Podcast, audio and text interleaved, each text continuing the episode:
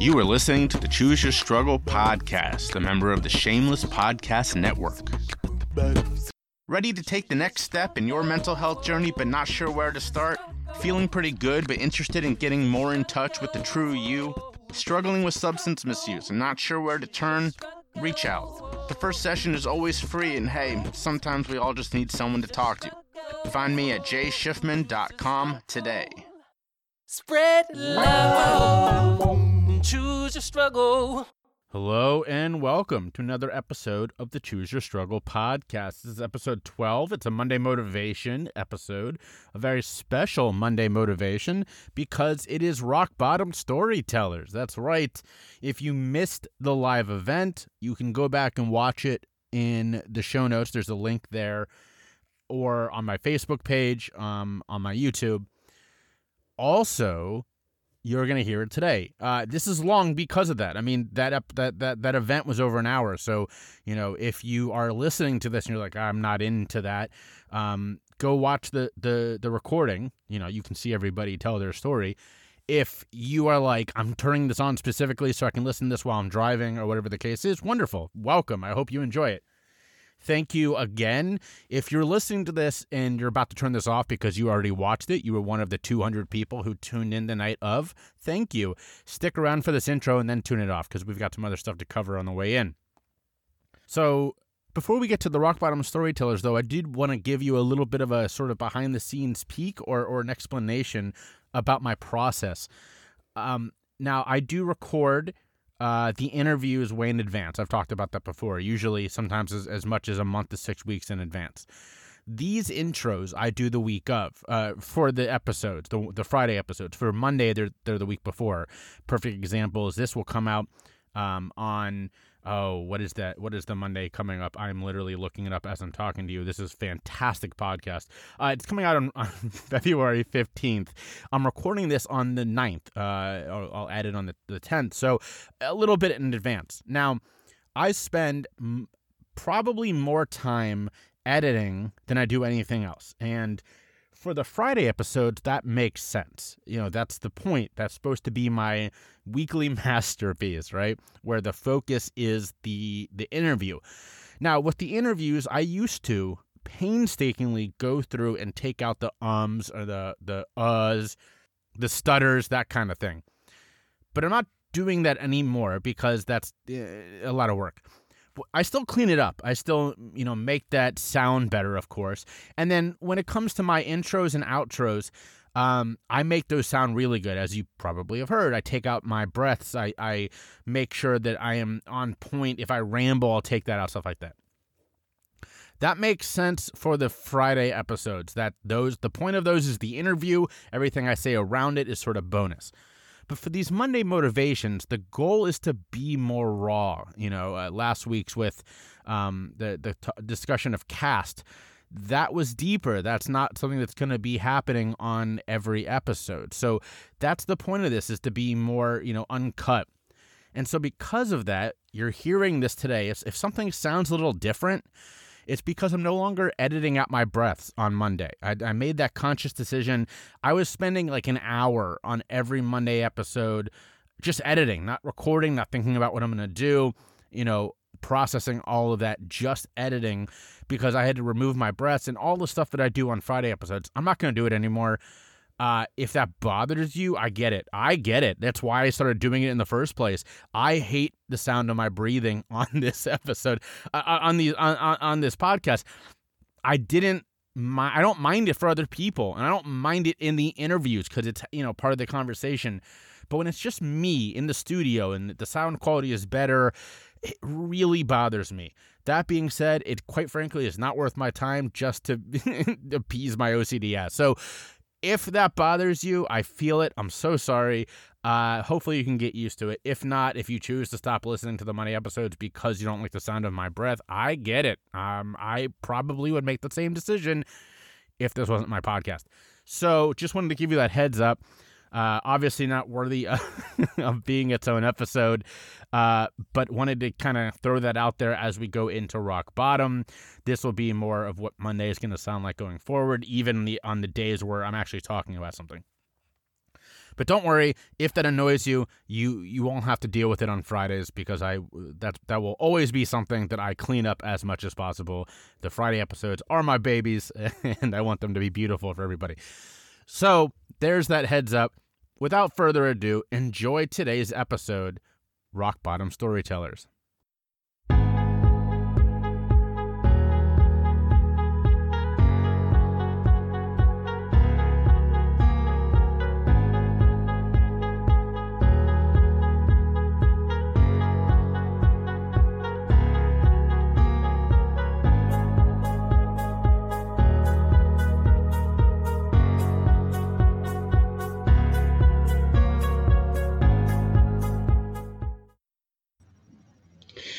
Hello, and welcome to the very first Rock Bottom Storytellers presented by Choose Your Struggle.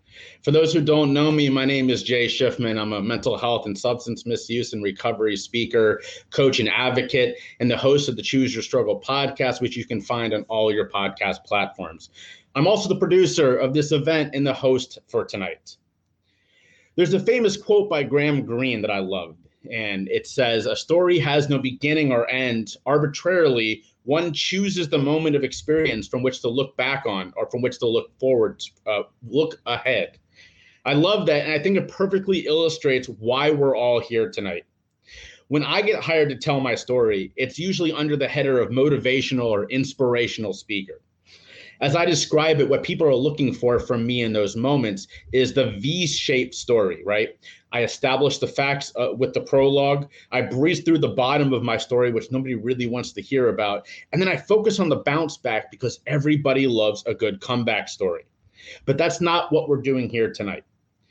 See, those stories are amazing and I usually get paid pretty well to tell mine, but they don't help normalize struggle, nor do they do enough, in my opinion, to eliminate the stigma around the issues that we're dealing with here.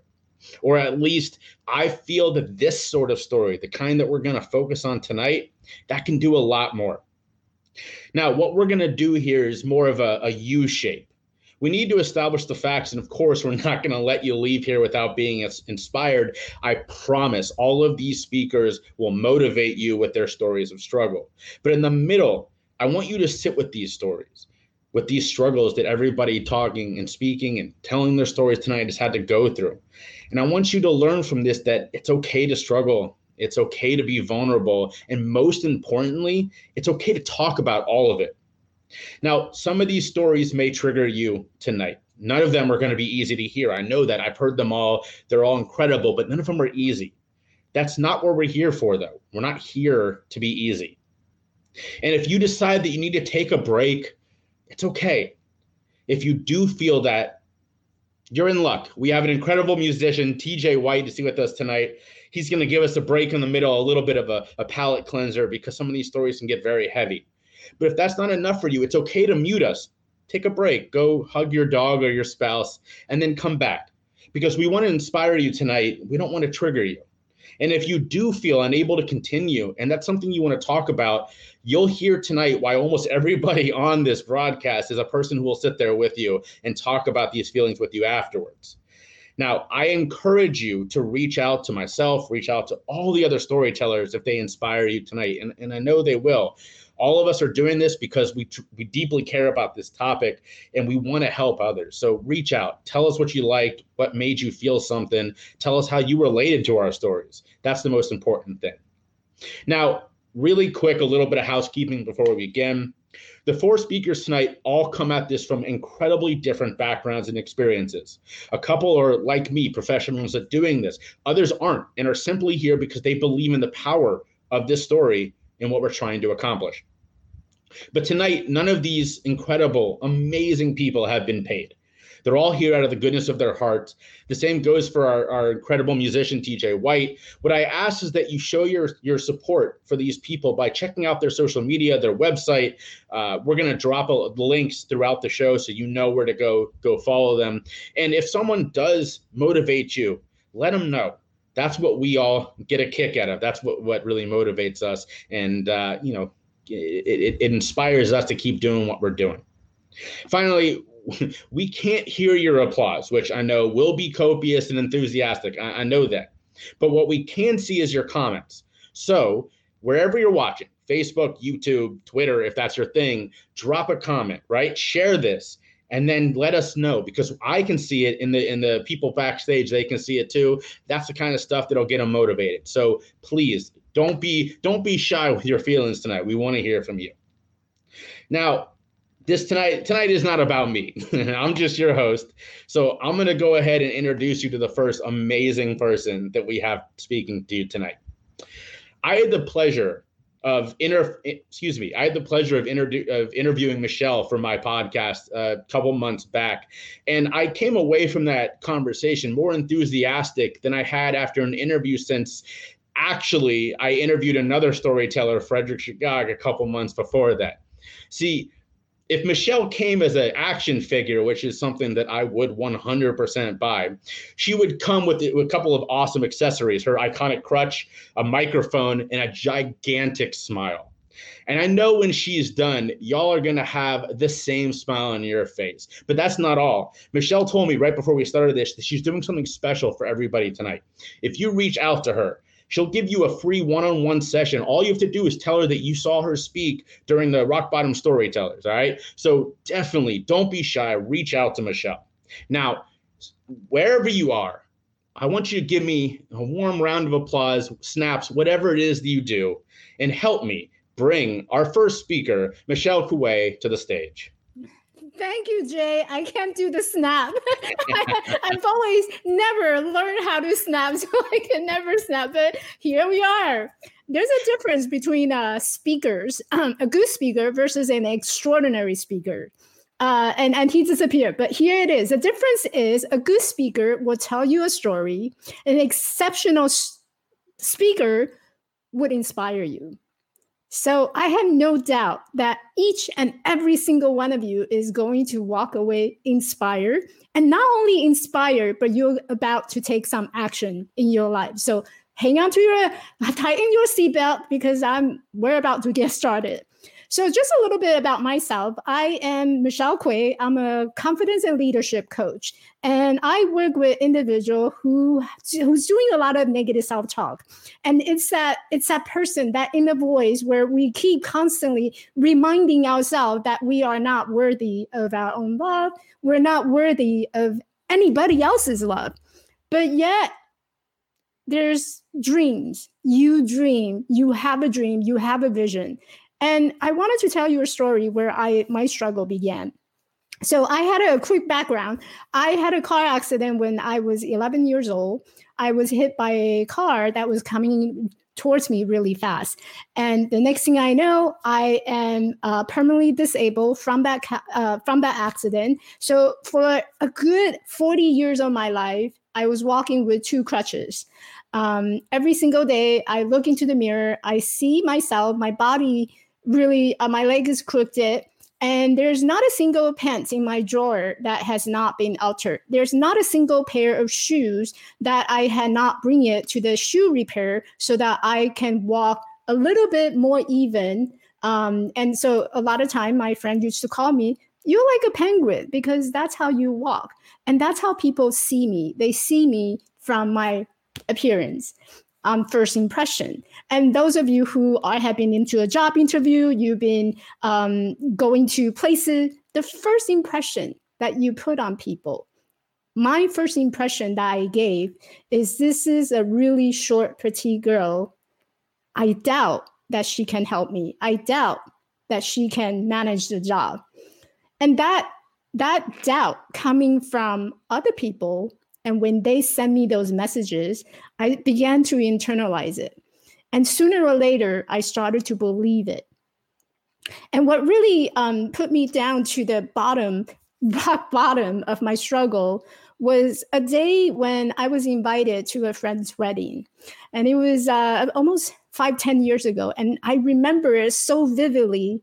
I can recall all the little tiny details that went through on that particular day. I was invited to a friend's wedding and I walked into her bride's room. And those of you who've been married, who who have been, who was married, you know how amazing that day must have been. It's every girl's dream, every woman's um, uh, dreams. when we were little.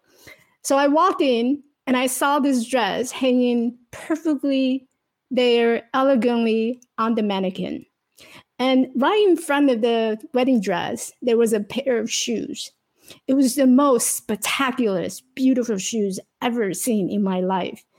And it reminds me, when I saw it, it reminds me of something new, something old, something blue. And it has a little blue diamond on top of the shoes. So I was thinking, wow, that's a beautiful pair of shoes. During the ceremony, I saw my friend walking down the aisle with her father, holding hand, hand with hand. And her mom was just in tears. And I remember sitting in the audience and I was in tears. It was the years of shame, guilt, anger that I was feeling through as someone living with disability and being looked upon as someone who is underprivileged. I go to places and people treat me very special. And sometimes that special treatment, it's not very inspiring. I don't want to be seen different. I want to be part of something. I want to be part of a community. I want to be part where I find myself where I belong. So when my friends walked down the aisle, it was just really, it really reminded me of how I am very different. I am so different that I don't believe that I was worthy of being in this world. um, so moving into relationship, meeting someone else, it was all reminder of I can be who I am because of the way I look. And that was my biggest struggle. But I think as we all probably will go through that journey of experiencing the very bottom of our challenge and somehow we find our way back. And for me the way that i found my way back was i so i decided that i am going to change how i feel about myself despite of the look.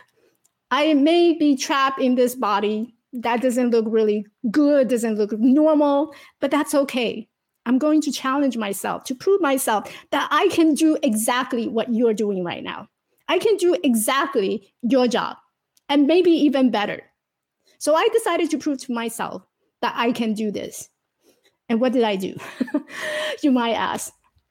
I booked a ticket to uh, hike the Inca Trail, a 26 miles Inca Trail to Machu Picchu. It was a four day hike.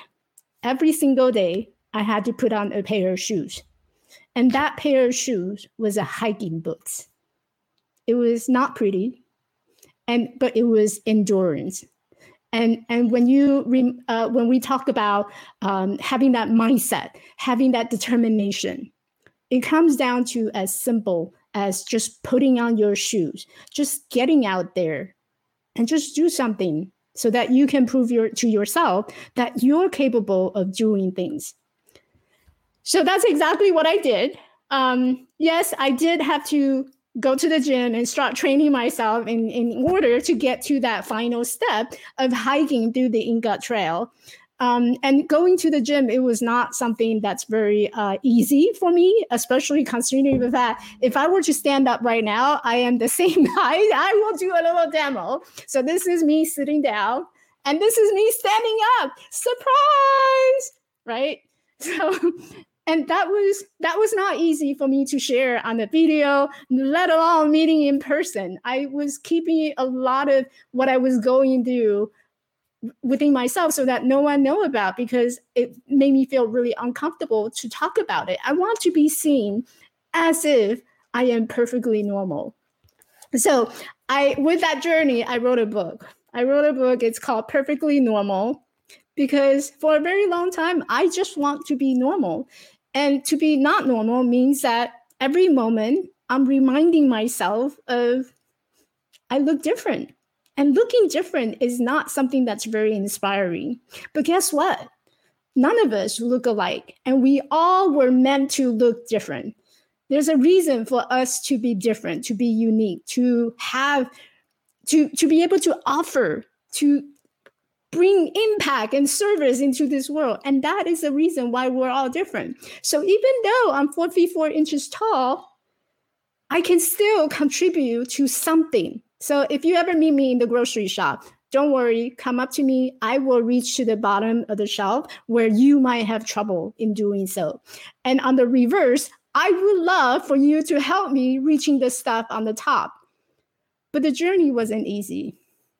And coming off from that journey, it was a struggle every single moment. There were days I wake up, I don't want to wake up. I would pinch myself so hard that I bruise myself because this is the pair of leg that I didn't ask for, but I'm stuck with it. Now, the question is when you're stuck with something, what do you want to do about it? There's a couple of things that you can do. You can sit there and you can cry. You can feel sorry for yourself. Or you can get up and do something about it. Whatever that looks like, you can get up right now and do something about it. You can seek, ask, go, go and talk to your friend. You can come and watch our inspirational uh, video, follow us, or you can actually take one single step put on your shoes, open the door, and just go out and be brave. I think one quote I will leave you with is that th- this world, in this world, you can be anything. You can literally be anything. But if you ever think about what do you want to be or who do you want to be, just be brave. Be brave that's what I'll leave you with. Wow. Thank you, Michelle. That was incredible. Um, I think I, whew, I, I made it real tough on uh, everybody by putting Michelle first. That may have been a mistake. Uh, luckily, our next uh, storyteller is unbelievable. I, I, he's honestly hard to introduce not because he's not incredible. He is. Like I said before, the only person, you know, the before Michelle who inspired me the way she did was our next storyteller, Freddie Shegog. But because nobody can top his energy and his excitement. You know, Freddie looks at superheroes and is like, man, get on my level. He is the founder and the CEO of the Message LLC. He's passionate about ending the stigma around the topics of substance misuse the accolades for Freddie are too numer- numerous to, to list here. I, I, honestly, that would be the rest of our show. But the most important thing is he's a guy who lived this. You know, he once described to me beyond the education he has, which is pretty great. But he said, honestly, dude, the big, the biggest thing is I have a PhD in life. Now I know Freddie is going to bring the heat, so please help me welcome Frederick Shegog to the stage. Hello, um, first, let me just say how humbled and honored I am to be here. Jay, thank you for who you are and what you do and what you bring to this earth. You are a true blessing to this field. Uh, thank you to all the other speakers that are here as well. I find it an honor to share this platform with you. I mean that. Thank you for what you do. Uh, to the audience that's here, thank you for taking time out your day to bless us with your presence. So, um, my name is Frederick Shegog. I'm founder and CEO of the Message LLC. It's a motivational speaking company where I am blessed to travel this country uh, and speak on mental health and substance use disorder. However, Jay was naming all those things, right? And, and they're all great. But but let me let me just be real honest here. So I get asked all the time, Freddie, how did you go from a homeless, dumpster diving, panhandling, peeing on yourself? Spiritually dead, walking around not knowing where anything is at. How did you go from that to within almost five years? You have a motivational speaking company where you travel the country speaking on substance use and mental health. You keynote national conferences. You're a published writer. You're a graduate of high honors. You're a family man, right? Like, how were you able to do volunteer community? How were you able to do that? Here's your answer God and grind. See, what I tell people all the time is it didn't start this way. When I was nine years old, and I like our speaker before us when she was talking about, you know, trying to be normal, trying to fit in. Listen, when I was nine years old, the first thing I ever did, I got high off my asthma inhaler. My addiction, my addiction started very, very early. All right. I tell people all the time, this is a brain disorder. I have a brain that likes more. Okay, when I was in the incubator, the plan was never, well, uh, Joyce, that's my mother's name. Um, by the time he's 15, by the time he's 15, he'll be going to treatment, be going to rehab. No, that, that wasn't the goal. All right. They've been studying the brain since the early 1900s. And Yale, Harvard, Princeton, the top psychiatrists, doctors, whatever institution you want to name, they've all come to one agreement. There is no cure for this. It is a brain disorder. So whenever I touch something and my brain likes it, I don't have a shut off. So that led me to nine years old, I'm getting high off my asthma inhaler. At 12 years old, 12, 13, I'm in my first institution, suicidal ideation. At 15, I'm in another institution. Fast forward, I end up in 20 institutions and 15 psych units that I can remember. And because I didn't want to work on myself, because I didn't want to do things to make myself better, like yoga, like prayer, like meditation, like medication, spiritual groups, hanging around positive people, eating right, working out, all those healthy tools, I found myself in a dumpster. I found myself thinking that the best I could ever do in life was dig in a dumpster and drink myself to death. And I remember, right, like, like I remember laying next to the dumpster and, and, and the mice running over me. Like I remember thinking like, I'm gonna die here. And luckily, by God's grace and mercy, an African American man woke me up and I told him, I said, let me die. And he said, You ain't dying today. I said, Listen, I'm a failure in life. I'm a horrible person. I'm not meant to be here. I'm not good enough to survive. He said, You're not dying today. I called the ambulance. He's on his way. He saved my life. Fast forward, and, and, and I want to be clear about this.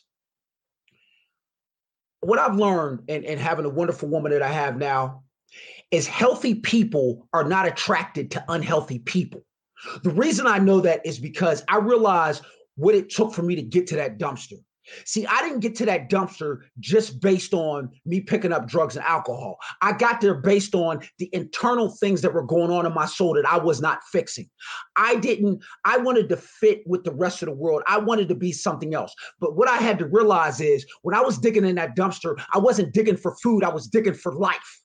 What I was realizing is I was trying to figure out who I was and what my way in the world was, but I couldn't figure it out. I got the help I needed. And I remember being in treatment, and instead of, you know, count my days, I made my days count.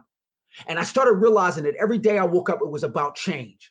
So I started a prayer group in there, right? And when I started a prayer group, I remember like it taught me integrity because I realized that if I'm going to have a prayer group, if I'm going to be this leader in the community, I need to be a leader not just with my mouth, but I need to be a leader with my footwork. And that's been good for me because it's taught me how to really lead. It's taught me how to really mentor. It's taught me how to really be a leader. It's taught me how to be a, a, family man, understanding that I have a platform now and my job is to help other people not go to a dumpster, right? But I had to learn that from day one. And I like what our speaker talked about before. It's about this, it's about the work, right? And, and I think a lot of times I used to be a person where I liked the fruit, but I didn't like the labor. See, I was a person where I liked the rewards, but I didn't like the grind that came with it. And so as life has gotten better, and I've been very blessed, I did 78 days in treatment. I got out of there and I, I was fortunate to, to, to, put together a strong foundation, a strong network, and I remember meeting uh, my wonderful, wonderful fiance. I call her my wife because she is. And I told her, I said, Kim, this ain't gonna work. I can't be with you. I said, you have achieved more than I have at life. You're doing better than I am at life. There's no way that me and you could work. And I'll never forget what she told me.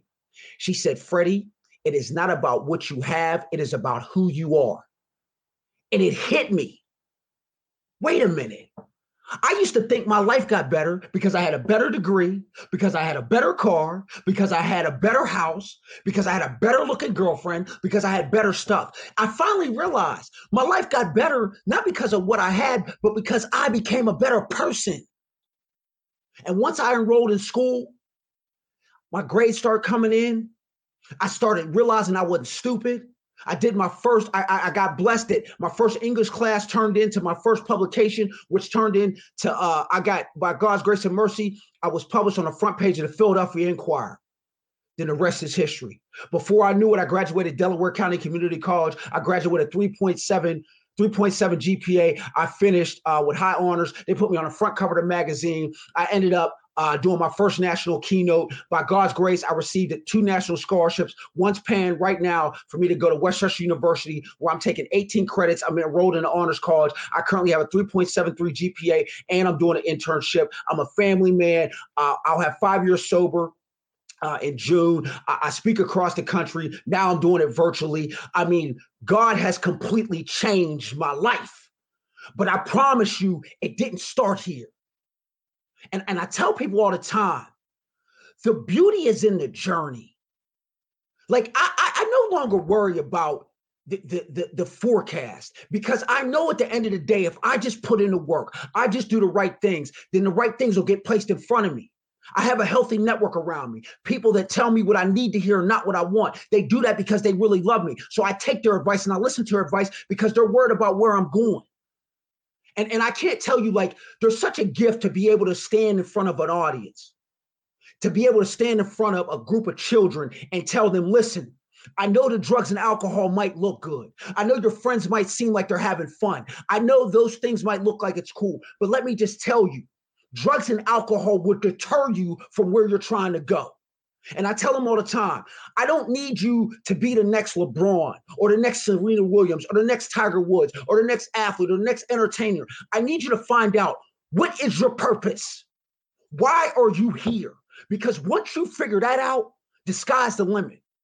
I wake up every day now with a purpose. I wake up every day now realizing I wasn't a mistake.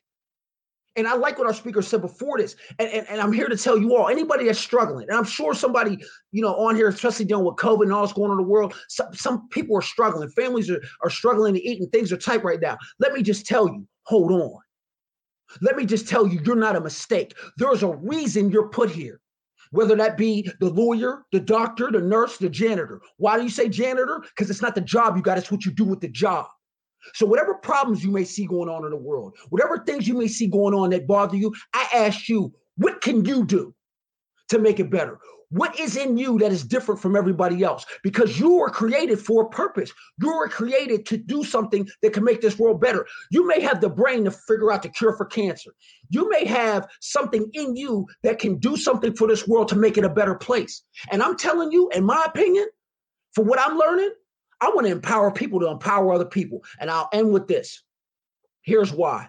I did my first assembly in New Jersey at the school district. I was chair of school district. I was so nervous. And at the end, I walked to this little girl. I said, Did you like it and all this other stuff? She was third grade. She said, Oh, Mr. Freddie, let me just tell you. Before you came, I was making bad decisions. But after listening to you, I'm gonna make some better ones. That told me all I need to know. Simon Sinek was right. Leadership is not about the next election. Leadership is about the next generation. Bless you all. The message LLC is where you can find me. And thank you for having me. I'm humble and honored to be here. Have a blessed day. Woo! oh man. I uh I told you all about the energy that Freddie brings. Oh, I uh, I definitely encourage y'all. You know, go go back and listen to a couple episodes in the first season of the Choose Your Struggle podcast. Michelle's on there. Freddie is on there. One of our incredible storytellers from later just dropped two weeks ago in the second season. But before we go on with the other other storytellers, we're going to take a break. There's a lot that's been said already. I know, like y'all, I need to take a break, get something to drink, all that. So we're going to have a little a little musical number for us tonight. Now, TJ White is I've known this guy for like five years now, which is nuts. He just he's one of those cool dudes who just cares about this stuff. When I asked him to do this, he said, without a doubt, he said, you don't even have to ask, I'm there. So without further ado, while we take our break, I'm gonna bring to you TJ White. Hi everybody. Uh, my name is TJ White. I would like to thank Jay for asking me to come here and play some music here for the middle of Choose Your Struggle Presents Rock Bottom Storytellers. Almost heaven. West Virginia, Blue Ridge Mountains, Shenandoah River. Life is old here, older than the trees, younger than the mountains, rolling like a breeze. The country roads Take me home to that place I belong. West Virginia, Mountain Mama, country roads take me home.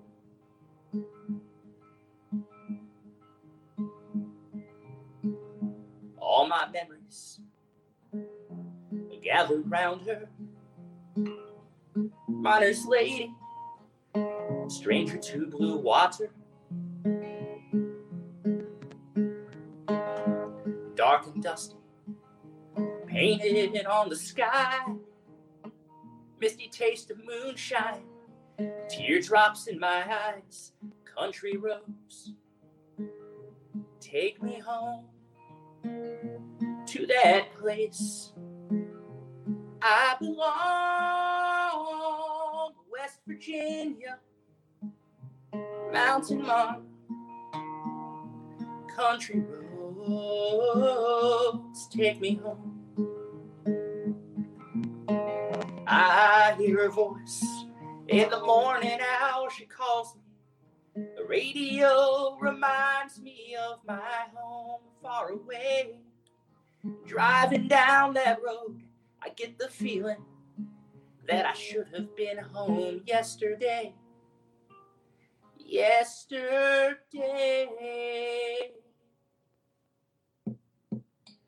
Country roads take me home to that place I belong, West Virginia, mountain mom, country roads take me home. Country roads take me home to that place I belong, West Virginia, mountain mom, take me home, country roads. Take me home, country roads. Take me home, country roads.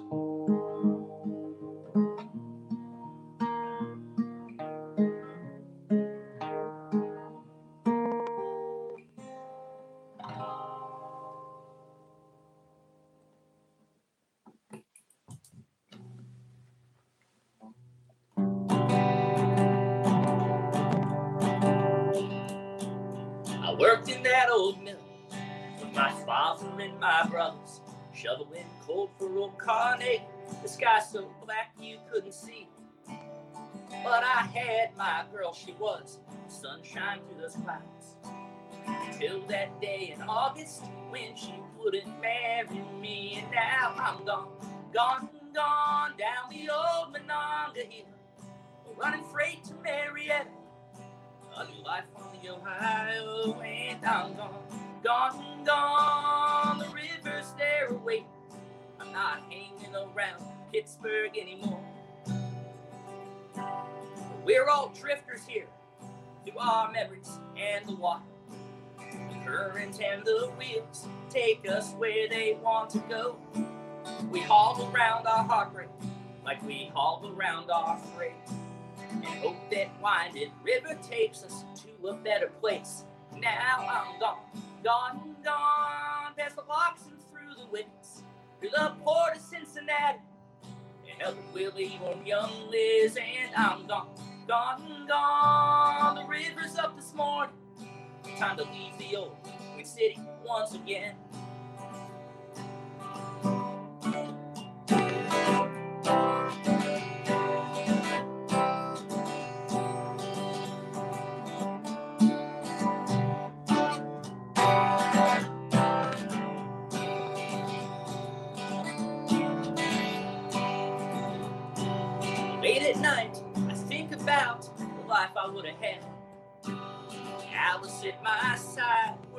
with my brothers and dad. But now I'm dodging driftwood, headed toward the Mississippi. My home is on this river, let this river carry me. And now I'm gone, gone, gone, past the falls of the Ohio, down the Louisville and to Cairo, and the places in between. Yeah, I'm gone, gone, gone, and I don't know where I'm going. But I'll know when I get there, you will see. Yeah, I'm gone, gone, gone, and I don't know where I'm going, but I'll know when I get there you will see. Um, I'd like to thank Jay again for putting this event together this evening. Uh, the first song I did was Take Me Home Country Roads, which is a, a, John Denver song. The second song I just played was called I'm Not Hanging Around Pittsburgh Anymore. That's a song I wrote. Um, the last song I'll do for you all is also a song I wrote. I wrote this um, in December of 2019. Uh, and the song's actually about how I don't like winter. Uh, but as we get through this winter and everything that's going on with this winter. I think that the message from the song still resonates. Um, I know personally, uh, when I'm going through the dark times, one of my anchors, one of the things that works for me is looking for hints of light, um, even if it's at two more minutes or one more minute of light we're getting each day right now. Um, and that's what the song is about. So, Jay, thanks again. Uh, thank you to all of our speakers today. The song's called A Little More Light.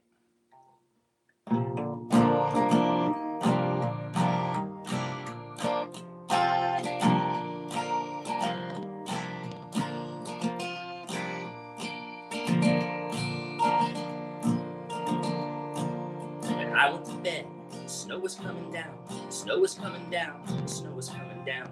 Said they got six inches downtown, and they'll get six more by morning.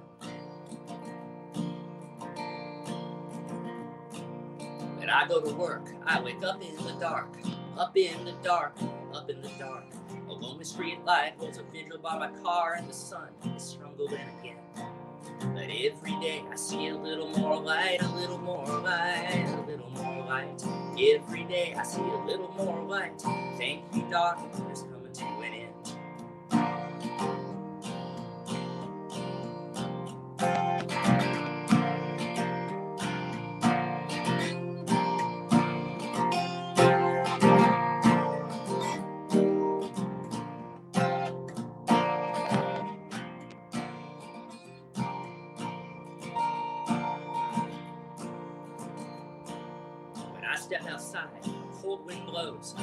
Wind blows, the cold wind blows. Seeps through the cracks in my old windows. I think the air's trying to kill me.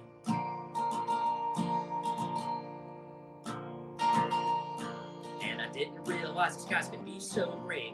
Fifty shades of gray almost every single day. Holiday cheers been all packed away in a basement like a distant memory. But every day I see a little more light, a little more light, a little more light. Every day I see a little more light. Thank you, darling, it's coming to an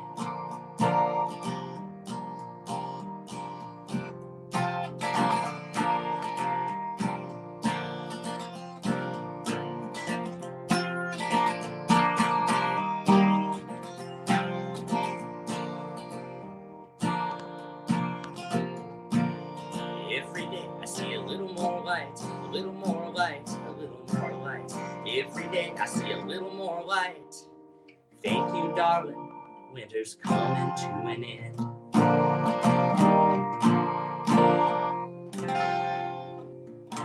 Uh, thank you all for listening during the intermission. Uh, Jay will be back in just a moment. We'll continue on with our storytellers. All right, that was awesome. That uh, uh, it was something I really wanted to do with this is is have a musical number because in the middle of this we're talking about hard topics and I was like, who can I get that will just bring some happiness to it? And TJ was my first call, and I'm so glad that he said yes. That was that was fantastic. Now uh, we've got two more incredible storytellers coming up. Uh, before we do, tell you a little bit more about uh, Choose Your Struggle for those of you who are here from someone else inviting you. Choose Your Struggle, you know, I do a whole lot of stuff, but the, the biggest thing is the podcast. Please check out the podcast. Uh, these are going to be more regular going forward, every couple of months or so. Uh, I've also got another series of storytelling events debuting in about a month. It's going to be one on ones, kind of similar to this, except just one person, a lot shorter and just sort of a longer uh, option for, for some people who have incredible stories that I think uh, need to be out there, you know, because look, I do this a, a lot. Uh, I was my, my my branding person is here, and she and I were were just working on a project where she asked me to list all of the the, the things I'd done in the last year, all the articles, all the podcasts, and I realized that that number was over 70.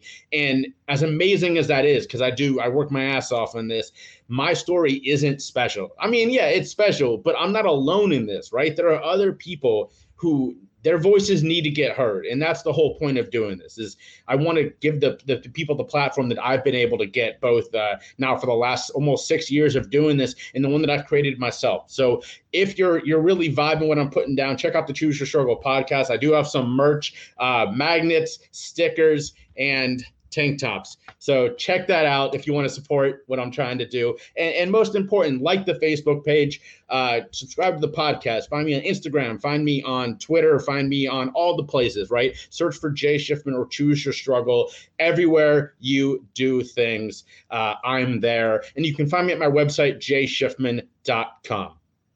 Now, our next storyteller is someone who I got to tell you, I, the last two, I'm like, I'm just such a big fan of, right? Michelle and Freddie are both incredible, but Cynthia is different, right? I admire Cynthia because she doesn't do this professionally. Uh, we got connected. Uh, we decided to have a little virtual cup of coffee, and since then, I have been so inspired by her. She is such a brave person. She is uh, just a, the person who says yes to things. And and when I reached out to her and said, "Hey, I think you would be great for this," she didn't just immediately say yes. She said, "I got to be honest. I got to think about this for a minute." And and that really resonated with me because, as those of you who know my story, that's the same thing here. It took Sean Braley, the host of Cincy Stories, uh, almost four months to convince me to do this back in 2015 and of course now here i am uh, six almost six years later doing this professionally. So uh, I, I, definitely saw a lot of, of that in cynthia. Now cynthia got her master's in social work from columbia and is now a certified trauma uh, treatment professional. She's someone that like i said i respect and i appreciate because she's out there doing it. You know she is on the front lines helping people with these issues. And i know that you are going to love her the same so i really would appreciate if you could help me welcome to the stage Cynthia Siada. Cynthia. There she is. Yeah, All right. It would help if my camera and mic were on, wouldn't it? Welcome to the stage, Cynthia. Thank you. All right. Hi, everybody. I'm uh, Cynthia Siadot. And like Jay said, I am actually I'm a proud licensed clinical social worker, proud Filipina, um, who runs her own private practice here in Los Angeles. And like many other therapists, part of how I ended up in the field was because as a young person, the most complicated word that my family had for any emotion was the word weird and um, and I do- I just dove right into the field of psychology, and it really taught me more about my own human experiences as well as understanding what kind of human I wanted to be. So. I've recently taken on more speaking engagements like this, podcasts, and things, um, partly uh, because I want to challenge my own internalized stigma around mental health, but also because when I was a young person, I did not have me. I didn't have the adult version of me. And um, I've been recently taking on more talks, particularly in the Asian American community, to make mental health dialogue just more out in the open. So, uh, if you want to get connected to me, you could find me on Instagram at Living Fully IG. Um, I'm also on Clubhouse where I run some groups every Friday evening. So if you feel connect like connecting, I'd love to hear from you. Um, and so my story, the story I want to share with you, it's it's just one part, and it took place a couple of years ago. And I'd like to start by saying that mental health isn't discriminatory. Um, it can happen even though you've got your shit together. And a couple of years ago, by many accounts, I did. I um, I had my dream job. Uh, I was a manager at a mental health clinic eh, where I managed a program of like 500 plus clients of our most needy population in Los Angeles. Um, and it was going well. I was married for five years, um, and we had just bought our first home in our favorite um, neighborhood of Los Angeles.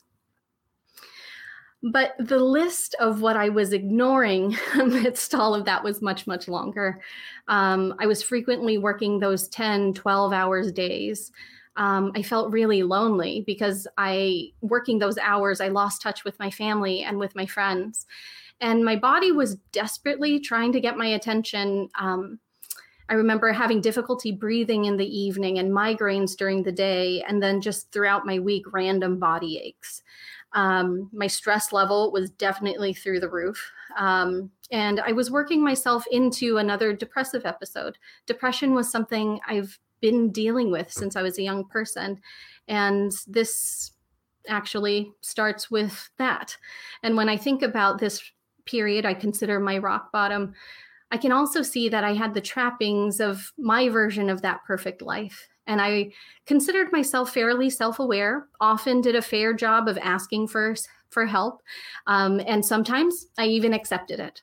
Um, but I felt really, really alone on top of my mountain. Um, and that was clearly much of my own doing. For example, um, early 2019 i had just organized a holiday talent show for our clients. And um, when i when i did i took on sound and video and i encouraged my my staff of 10 people to sit out in the audience and just like listen and enjoy themselves. And i remember in the midst of one of the clients songs standing backstage by the way that i had spent the pri- whole prior week erecting, planning, organizing. Um, I looked at them from backstage and I remember for a super brief moment thinking, like, well, how come I didn't ask them to help me? This would have been a lot easier. But the song ended, and so that thought was immediately interrupted, and uh, and I had to, you know, do my duty from there, I just kept on returning to this idea and belief that my program was my baby and uh, was my responsibility, nobody else's. Uh, what finally tipped the scale and triggered the depressive episode happened a few weeks later. Um, one of my staff had found a note within the center that said, Kill Cynthia. And when they showed me that note, I, I went numb and my clinician brain kicked in because I remember telling them to consult another supervisor because I was too close to be objective. And that was true. I was. Um, and you'd think I might stop at that point to check in with myself, but I didn't. I kept forging on, telling my clients, my loved ones, that I was more angry and confused than scared. Um, the only person who didn't realize that I was terrified was me honestly. Um, but my body didn't let me ignore that. And what finally got me to notice that something was going wrong was there was a day that came after that note was found where I waited until everybody had left for the day. I closed my door, I turned off the light, and I just started to sob out of terror, just sheer, sheer terror. I didn't want to leave the building because I was scared that if I left the building, the person who wrote the note would be there just there to greet me. Um, and it was this that was the impetus that, that took me to hesitatingly take a medical leave to enroll in an intensive outpatient treatment where I hoped that the intensiveness of it would help expedite my healing and get me back to my baby as soon as possible. Um, and so I stopped working, which was an extremely abrupt stopped for me to from working 10 to 12 hour days. And i was so anxious those first few days of that program. I didn't mo- do much but go to group and then let, go home and lay in bed or lay around the house. So on one morning i woke up at home and i needed to go to the clinic for group later on that afternoon and mind you, I'd been in a full depressive episode at that point. I lost the ability to speak, which is something that happens for me sometimes. Um, I, I can't speak more than a few words at a time. And then I also started experiencing those familiar suicidal thoughts. Uh, and I cried with my husband, Fahed, as he sat and tried to comfort me. Um, the the other symptom that i was experiencing was like these really distorted thoughts as well of like my rationale for the suicidal thought was if i kill myself then that person won't kill me at least I'll have control over that. Um, and even in that distorted way that I was thinking, I recognized that this was a big decision to make. Um, and whenever I encounter a big decision, I immediately go into agonizing mode. And here's where I start where I, I like to believe that my training started to save me and I switched on that clinician brain again. Um, going into triage mode, asking myself the assessment questions I've asked dozens and dozens of people before. Um, do I have thoughts of dying by suicide? Yes. Do I have a plan? Yes. Do I have the means to carry out said plan? Yes. Do I do I think I can keep myself safe? And that's where I got stuck. And I hesitated on that last question because I didn't know. Um, the thought that crossed my mind in that moment was that I'm not usually the kind of person with depression who went to the hospital, which meant to me this must have really been bad. Um, and I cried some more. um, I didn't want that to be true, so I waited 10 minutes and then I assessed myself again. The answers didn't change. and then I waited another 10 minutes, and again, the answers didn't change. And still, as much as I didn't want it to be true, I, I couldn't help but face what was happening. And so, luckily, I managed to tell Fahed that I thought that I may need to go to the hospital. And immediately. He jumped into action and he was trying to help me call the crisis number but because i was already too overwhelmed to speak i couldn't talk to the woman. So she was recommending that he take me immediately to the hospital um, to the emergency room. And so Fahed and I came to an agreement that if I go to my program and tell the clinicians there that what was going on, if they thought a hospitalization was the next step, I'd go. Um, and so I went. I went to my group. I told the clinicians what was happening. They also assessed me three times uh, with those same questions I asked myself that morning. And each time the answers were the same, even though I was trying, trying my darndest to try and will my brain to lie, will it to say something else because I knew where this was headed. Um, but that didn't go that way. So I, I did go to the hospital. And with everything that had been happening, it wasn't until I was already doubled up in hospital gowns, staring at a green wall on the side of my shared room, that I started to ask of myself, how I was doing. And even then, it wasn't really much of a question. It was more so an interrogation of me like, how did I get here? Um, and my best answer to myself at that point was, I don't know. Um, and facing that, I it scared me, and so I did some more crying. And um, shortly after that, my roommate, another patient, entered the room, and so I tried to cry a little bit more quietly. And I probably didn't get quiet enough because she said to me, It's okay. The first night is the hardest. And I promise it gets better. I turned over to face her and immediately recognized her. Um, she was part of a group of patients I'd seen and overheard laughing and arguing over how to play Uno um, when I walked in and was being shown to my room. Um, and she was right because it did. It did get better. While I was in the hospital, it was quiet and I was forced, really forced to spend some time and focus in on myself um, rather than the millions of things I put on myself outside of the hospital. Um, and there I didn't have to mind any of that. There, I was able to focus on me and start to live with my illness instead of trying to work around it. And I started to see progress. So, leading up to my hospitalization, my decision making, my concentration, my memory had all but totally disappeared, and I was really barely to barely able to retain any information. And uh, uh, let's see, and and it was on my third day of the hospitalization that I walked into the empty common area room, and there was this stack of coloring pages, and I picked the like a slightly complicated one, one of those like paisley printed ones, and sat down and I started to color. And it was when I finished the page that I realized that some of those faculties that I was afraid that I had lost were starting to come back. And I I still have that coloring page. It's something that I've kept since then, and it lives on my refrigerator as a reminder to me of my ability to heal.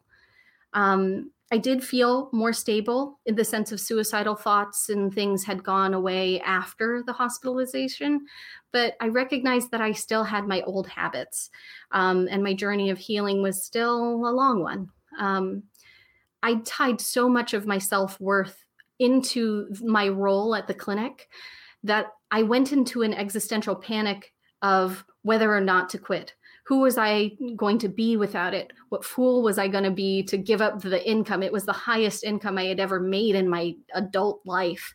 Um, and when I finally decided and hit send on my carefully crafted email, I burst into tears. And it took me the last couple of years to get to where I am today. And from going fr- through an identity crisis with my work after leaving um, I'm no longer working those 10 to 12 hour days. And it's more like 25 hours a week filled with my favorite parts of my previous job, which is working directly with clients. And um, let me see, I just tried disc golf for the first time last week. Uh, but it was terrible. I was not good at it. Um, I recently joined a Filipinx book writer book club um, as part as part of my journey has been reclaiming some of my Filipino heritage, and it's given me a lot more confidence in terms of knowing who who the giants are on the shoulders on which I stand. And so now my life is more reflective of my practices aimed to live fully. Um, I still have depressive episodes from time to time, but I don't ignore them anymore. And they tend to be shorter and less intense um, with time, I was able to gain a perspective that still holds true for me today. And what that is, is that no amount of money or power or prestige could have saved me from myself at that moment. Only accepting help and practicing more life affirming habits did that. And today, while I can acknowledge that I've made progress, I'm still working on getting better at accepting help. Even in prepare, preparation in talking to you today, my anxiety went into full swing. And I started to question whether or not I was going to share, running all the worst case scenarios up in my brain. Um, and I was confronting these fears of not being considered competent or worse, having my license taken away. And these fears had me back in that full agonizing mode. Um, but this is where I started to do things differently. Um, I started to agonize aloud. Um, I spoke to my husband, my friends, random people on Instagram and Clubhouse uh, who all encouraged me to share my story and still looking for a way out. I told my my therapist about my resolution to tell Jay I'm not going to do this. I'm I, and she didn't fight me. She she did, however, suggest that I try on saying no for the evening. And when I did, I found that I felt super sad and disappointed about the lost opportunity that it was here to speak with you all tonight. And talking with my husband as we walked our dog, I came to this realization that I was the only person holding me back from speaking to you all tonight. It was my own sense of fear and deep internalized stigma around my own mental illness that you know i knew it was beyond should or shouldn't. I wanted to do it and i, I and i just felt afraid. Um, i continued to talk to those people who encouraged me and even practice some of my most shamed portions of my story with random strangers on social media. Um, but with a different purpose because I knew that if someone listening heard my story and could feel a little bit less alone in their pain, know that there's help out there, and then feel encouraged to take it because maybe it would help, moving through this fear was all totally worth it. Um, so that's my story. Thank you, everybody, for listening. If you'd like to get in touch with me, I'm on Instagram and Clubhouse. So thank you so much.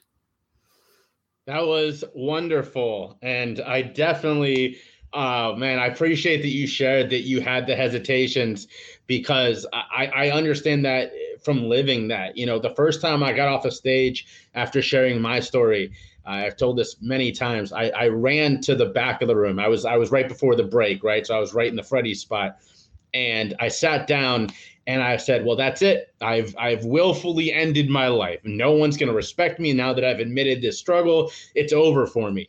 And the opposite happened. It was a crush of people came running up to me and gave me a hug. My brother Jake was there. He gave me a big hug and said he was proud of me and that's when I knew how dumb I was for being so fearful of all these things that only existed in my head, but that doesn't make them any less real. So all of the, the amazing honor and everything to Cynthia for for combating that because it's very easy to give into those fears. Uh, just because they feel very real doesn't mean they are.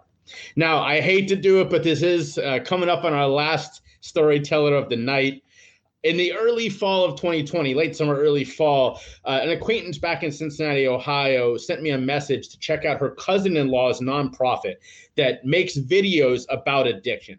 And I don't know how to say this without sounding like that guy, but I was like, I get five of those messages a day. I, I don't know about this one, right? I didn't really have high hopes. But what I saw absolutely blew me away. And since then, the founder and, and the guy behind all of this, Alex Kaplan, has become a friend, a brother in arms, a trusted voice in my life. We talk probably every other day at this point because he's just a guy that I trust. He's a guy that I turn to when I when I have a question. And uh, you know, earlier today I, I, tuned in and saw him do another similar event to this. Um, we've done we've done a lot of stuff together, and we're going to do even more. He was on the Choose Your Struggle podcast two weeks ago, so check that out his story uh, it's it's touching it's inspiring it's beautiful. Uh, i know you're going to love it. So without further ado please wherever you are clap for our last storyteller of the night alex kaplan. Hi guys. Hi. Thanks jay. Thank you so much. It's so good to be your friend. And guys thank you so much to all the other speakers. You guys are incredible and i have i'm i'm ashamed to follow you guys up. I i hope i speak at all. Um, uh, okay, so hi, I'm Alex Kaplan. I am the co founding uh, executive director of Of Substance. We are an innovative nonprofit working to overcome the blame, shame, and stigma surrounding addiction in a whole new way. We make premium, entertaining short films, movies you really like watching, everything from romantic comedies to thrillers. Um, turning immersive cinema into an approachable tool for behavioral change.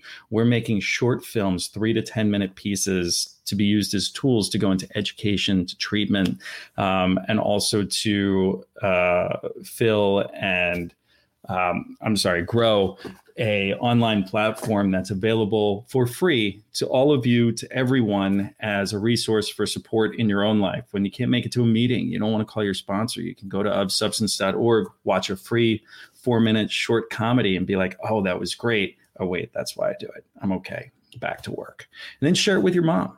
Let her know, like, watch this thing, and she can watch and be like, "Oh, that was great." Is that really what it's like for you? You're like, "Yes, mom, that's what it's like for you." We're using the magic of movies to allow us each to walk a mile in each other's shoes and understand that universally relatable human experience. And that's that kind of leads right into what i wanted to talk about tonight which is what everybody got to talk about tonight is just like you know uh we don't no matter what we struggle with like whether we struggle with depression uh, suicidal tendencies, homelessness, uh, addiction, um, physical ailments. Um, all of these things, just our circumstances may be so different, but the way that we respond to them, our, our human emotional journeys, are actually quite similar. We all experience shame around something we struggle with, and shame is isolating. And a on the notion that addiction is a disease of loneliness and isolation, and the belief that if you can improve someone's sense of belonging, you can improve their mindset. So we're not in the business of creating film, we're in the business of creating community and an opportunity for people to connect, feel seen, and remember that there is hope uh, so, speaking of hope, let me tell you about my hopeless times. this is such a great idea, Jay, talking about those things that we don't really talk about often. I was actually like thinking about what the hell I was going to talk about today. Uh, and I was talking to my wife and my my partner, my business partner, about it today while we were working, and I was reminiscing about the worst times that I don't usually talk about. And here it goes. Um, so uh, I am sober not out of choice. Well, yeah, it's a choice, but uh, out of necessity, I had to, or I'd be dead, uh, and I would have ruined uh, every life of everyone who cared about me. But uh, honestly, in the end, I just got lucky. You know, uh, we just some of us just get lucky and we survive long enough to realize that this is not what I want to do. Like like Freddie was saying, it's just like you have a purpose, you have a reason to be here. You just you make it for yourself. You find it. I got lucky enough to survive long enough to find it. Um, so uh, I was very privileged uh, growing up. My father did really well. I'm from Center City, Philadelphia. He made a lot of money, and I grew up with multiple homes, which is uh, embarrassing in a way, to be honest. That's a little bit of shame that I have, which is weird in itself. But uh, my dad died when I was 23. And in the same day, we found out that we were tens of millions of dollars in debt. So everything that I knew, uh, everything that I had, everything that like I that made me feel safe was taken away uh, within 12 hours of giving the eulogy and being told that. And uh, it was scary. That's that's privileged but that's my trauma. And that's a thing. We all have trauma. It doesn't matter those things that we have the money the houses the the cars or, or whatever they don't keep us safe they they don't make they they don't make us who we are how we feel makes us who we are and just because we might be in a, a 10,000 square foot house doesn't mean that we don't feel lonely and worthless and hopeless inside. And so uh, my trauma may led me to feel hopeless and scared and wanted to run away from the world and numb. So I did. Uh, I studied acting. I was an actor in New York. Really, I was bartending. I mean, let's get real. And uh, so I was bartending and I started drinking heavily. Helped, made me not think about all the fear and all the shame and all the and the life that was ahead of me that I was not that I didn't want to deal with. Uh, so I started drinking a lot, like shitload. Uh, and I luck- luckily found cocaine. Cocaine was great. That numbed that numbed me quite a bit, and I was using it um, with friends. I was I was not I was using it, but I was using it socially for a long time.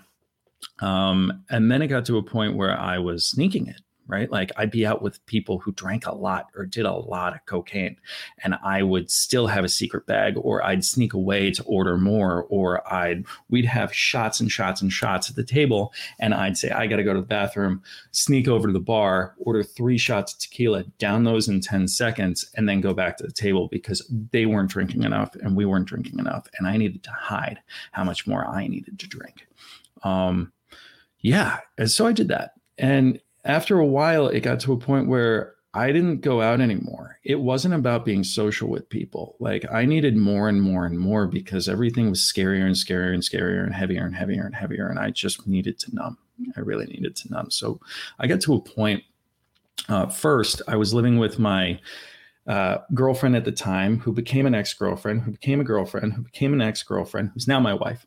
Um, and we had two separate we had two different rooms in our apartment in new york and i'd come home from my bar shift late at night drugged up and i didn't want her to know uh, what i was doing. So i'd have three bags of cocaine uh, sleeping on the futon in the other room and i would sneak it into my pillowcase on the in the pillow that i was sleeping on.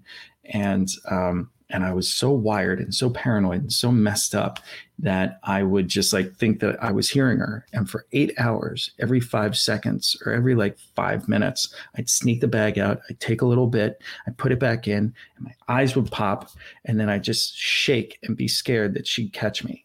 And then five minutes later, I'd need more. And I'd do that for about six to eight hours on end.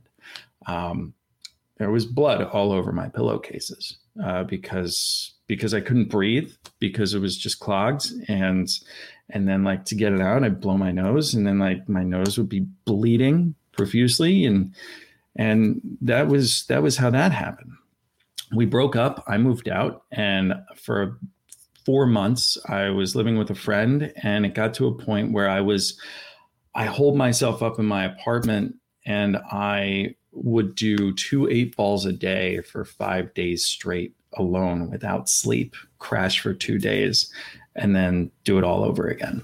Um, by the way, uh, one gram of cocaine is more than a lot of people do in a day. Uh, an eight ball is about four grams. I was doing eight grams of cocaine a day uh, for five days straight. Uh, that's how much that is, and that was scary. Uh, I got to a point of paranoia where I was, I was hiding knives in the couch uh, because I was worried that the government w- or the ninjas were going to break in and catch me and take me Um, that was pretty scary. And uh, my best friend, uh, a lot of people call me and let me know, like, you know, come out, like, do something. And it, my best friend Zach called me one day and let me know. He, he was just like, "Hey, man, let's let's go to a movie." He, he was trying so hard um, best friend since we were kids was with me through my dad's death like we were family. And and he i made up some bullshit excuse and he was just like finally like alex why are you doing this? And i i made some crap up right? Like i, I said something and we went on to uh to then uh but but what he said kind of planted that seed in my head you know just like uh why am i doing this? What is happening? There is a problem here and so I, I went on to um, uh, recognize that something was wrong. I got Barb. I reached out to my ex girlfriend, now wife. She said, "Get the hell out of here! Get out of New York. Go home to Philly. Get get together for the summer." And I did. I go home and I seek help for myself, and I get on the path to getting help. But you know, going to the group that I went to, I still left every Tuesday night group, and I go and I pick up a bag and I go home to my mom's, and in a very tight apartment in an adjacent room, I pulled that same shit. Keep the bags of cocaine in that pillowcase. Mom, if you're listening, I think this is you uh, finding out about this. Um, and I would just lay there thinking she was going to come in for eight hours as every five minutes I'd roll over and take another sniff. I was a slave to it. And and I didn't want it to stop. I was afraid of the world that was awaiting me once I woke up and once I got sober. But I worked my ass off and it took two years to get off the cocaine. And after getting off cocaine, I realized that I was drinking the same way I was using cocaine. And so it happened, uh, I mean, I got to a point of drinking where I was working a job in Wilmington, Delaware, and I lived past Philly in the suburbs. It was an hour drive home. And I'd leave the office, I'd go straight to the liquor store in Delaware, I'd pick up a full bottle of bourbon, and then I'd pick and I'd also pick up a pint of vodka. And I would drink the entire pint of vodka while driving home every day. Um, it was, I am so lucky that I never hit anybody, that nothing ever happened, that everybody else is safe. And that is something I can never fix, nothing, something I can never take back.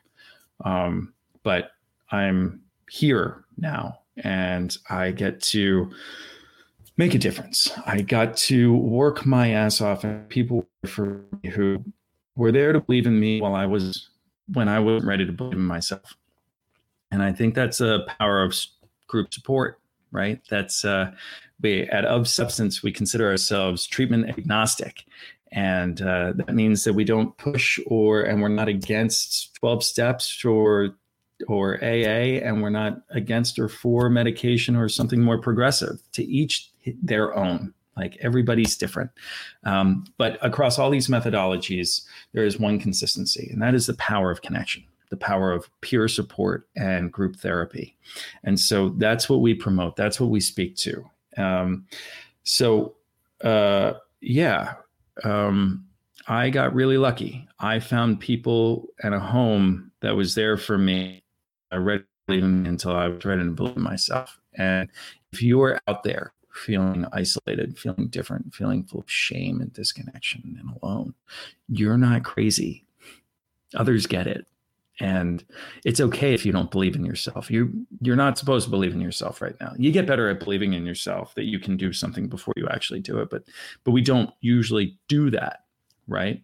Um, so that's but that's what we're here for. We at Of Substance are here to believe in you until you are ready to believe in yourself because you can do it. You are here for a reason. Like you, you have so much to offer, and you are so valuable. Um, so yeah, uh, if uh, that's that's my rock bottom. Those are the things I don't really talk about much. You know, I just say, hey, I did a lot of coke and I drank a lot, and that's and now I do this. But um, but I'm so lucky to be at this point in my life where I'm here. I meet wonderful people like like everybody tonight, like Jay and Michelle and TJ and Freddie and Cynthia, and we're all doing our work trying to. You have a story just like we do, and and the more you get to share it, the better. Our mission, our vision statement at, of substance is to unify humanity by normalizing vulnerability, combating isolation, and and creating community as we connect people through the power of story. Practice vulnerability. It's good for you and it's good for everybody else. Be strong, share your story, just show up. You got this. You're great. Um, uh, if with that, uh, I'm done, but I'd love to just mention please go to ofsubstance.org. That's our website. We have nine films finished, and they're all there for free as a resource for you to help you through your challenges, to share with the loved ones in your life who may be dealing with their own challenges, or to use as a communication tool that helps you show the things that are hardest to say. There are also resources on there where you can connect with people immediately. Um, to talk to peers anonymously in chat rooms about struggles you might be dealing with through iRelate, which is a partner of ours. Um, and there's so much more.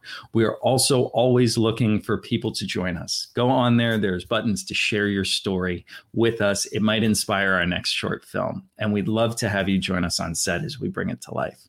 Uh, we are a nonprofit. If uh, if you are inclined and are in a place to do so, uh, we're always looking for help financially. But if uh, all you can do is go on there and subscribe and become part of our family that way, we'd love to have you.